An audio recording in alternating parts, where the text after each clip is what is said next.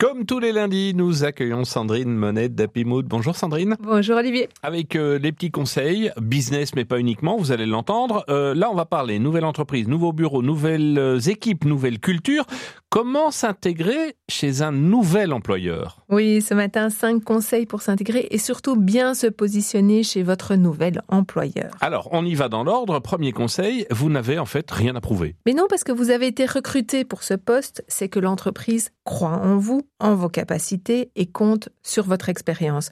Donc, pas la peine de se justifier auprès des collaborateurs. Ne cherchez pas à prouver à vos collègues que vous êtes bon. Donc ne travaillez pas plus tard que demandé. Au contraire, restez naturel. Votre comportement de début doit être cohérent par rapport à ce que vous êtes. En fait. Alors deuxième conseil, calmez ses angoisses. Mais oui, puisque vous commencez dans votre nouveau job, donc vous pourriez penser que vous n'êtes pas à la hauteur, vous pourriez regretter votre choix ou ne pas vous intégrer. Chassez ces idées. Et, si euh, vous pensez que vous vous êtes trompé? Mais c'est pas grave. Ah. Euh, il est toujours possible de faire, de faire marche arrière. Pas de souci, ça arrive.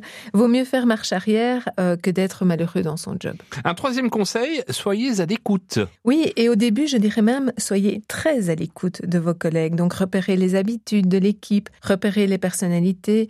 si par exemple, quelqu'un vous paraît distant avec vous, peut-être qu'en fait, il est comme ça avec tout le monde. Mhm. Donc, repérer aussi les ententes et les guéguerres entre personnes. C'est très utile, surtout euh, si par exemple vous portez un projet ou une idée.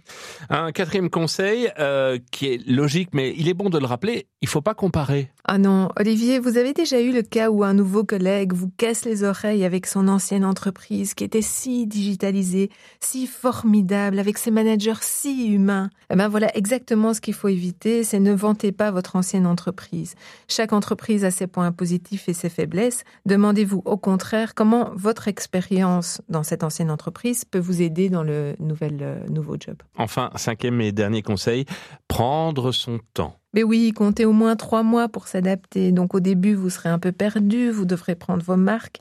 Patience, patience. Mais oui. Oui.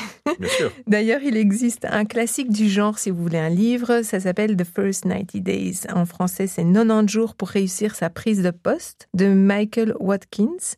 C'est assez américain et plutôt pour des postes à responsabilité, mais moi, ce que j'aime bien, c'est qu'il décrit une approche assez structurée qui pourrait vous aider, mhm. donc à, à prendre votre nouveau job. Sinon, le net comporte pas mal d'articles moi, j'en ai lu un sur euh, le journaldunet.com qui était pas mal. D'accord, très bien. On va retrouver cette chronique sur votre site internet et votre page Facebook happymood.be et vous revenez bien sûr la semaine prochaine. Oui, merci beaucoup. Je vous embrasse.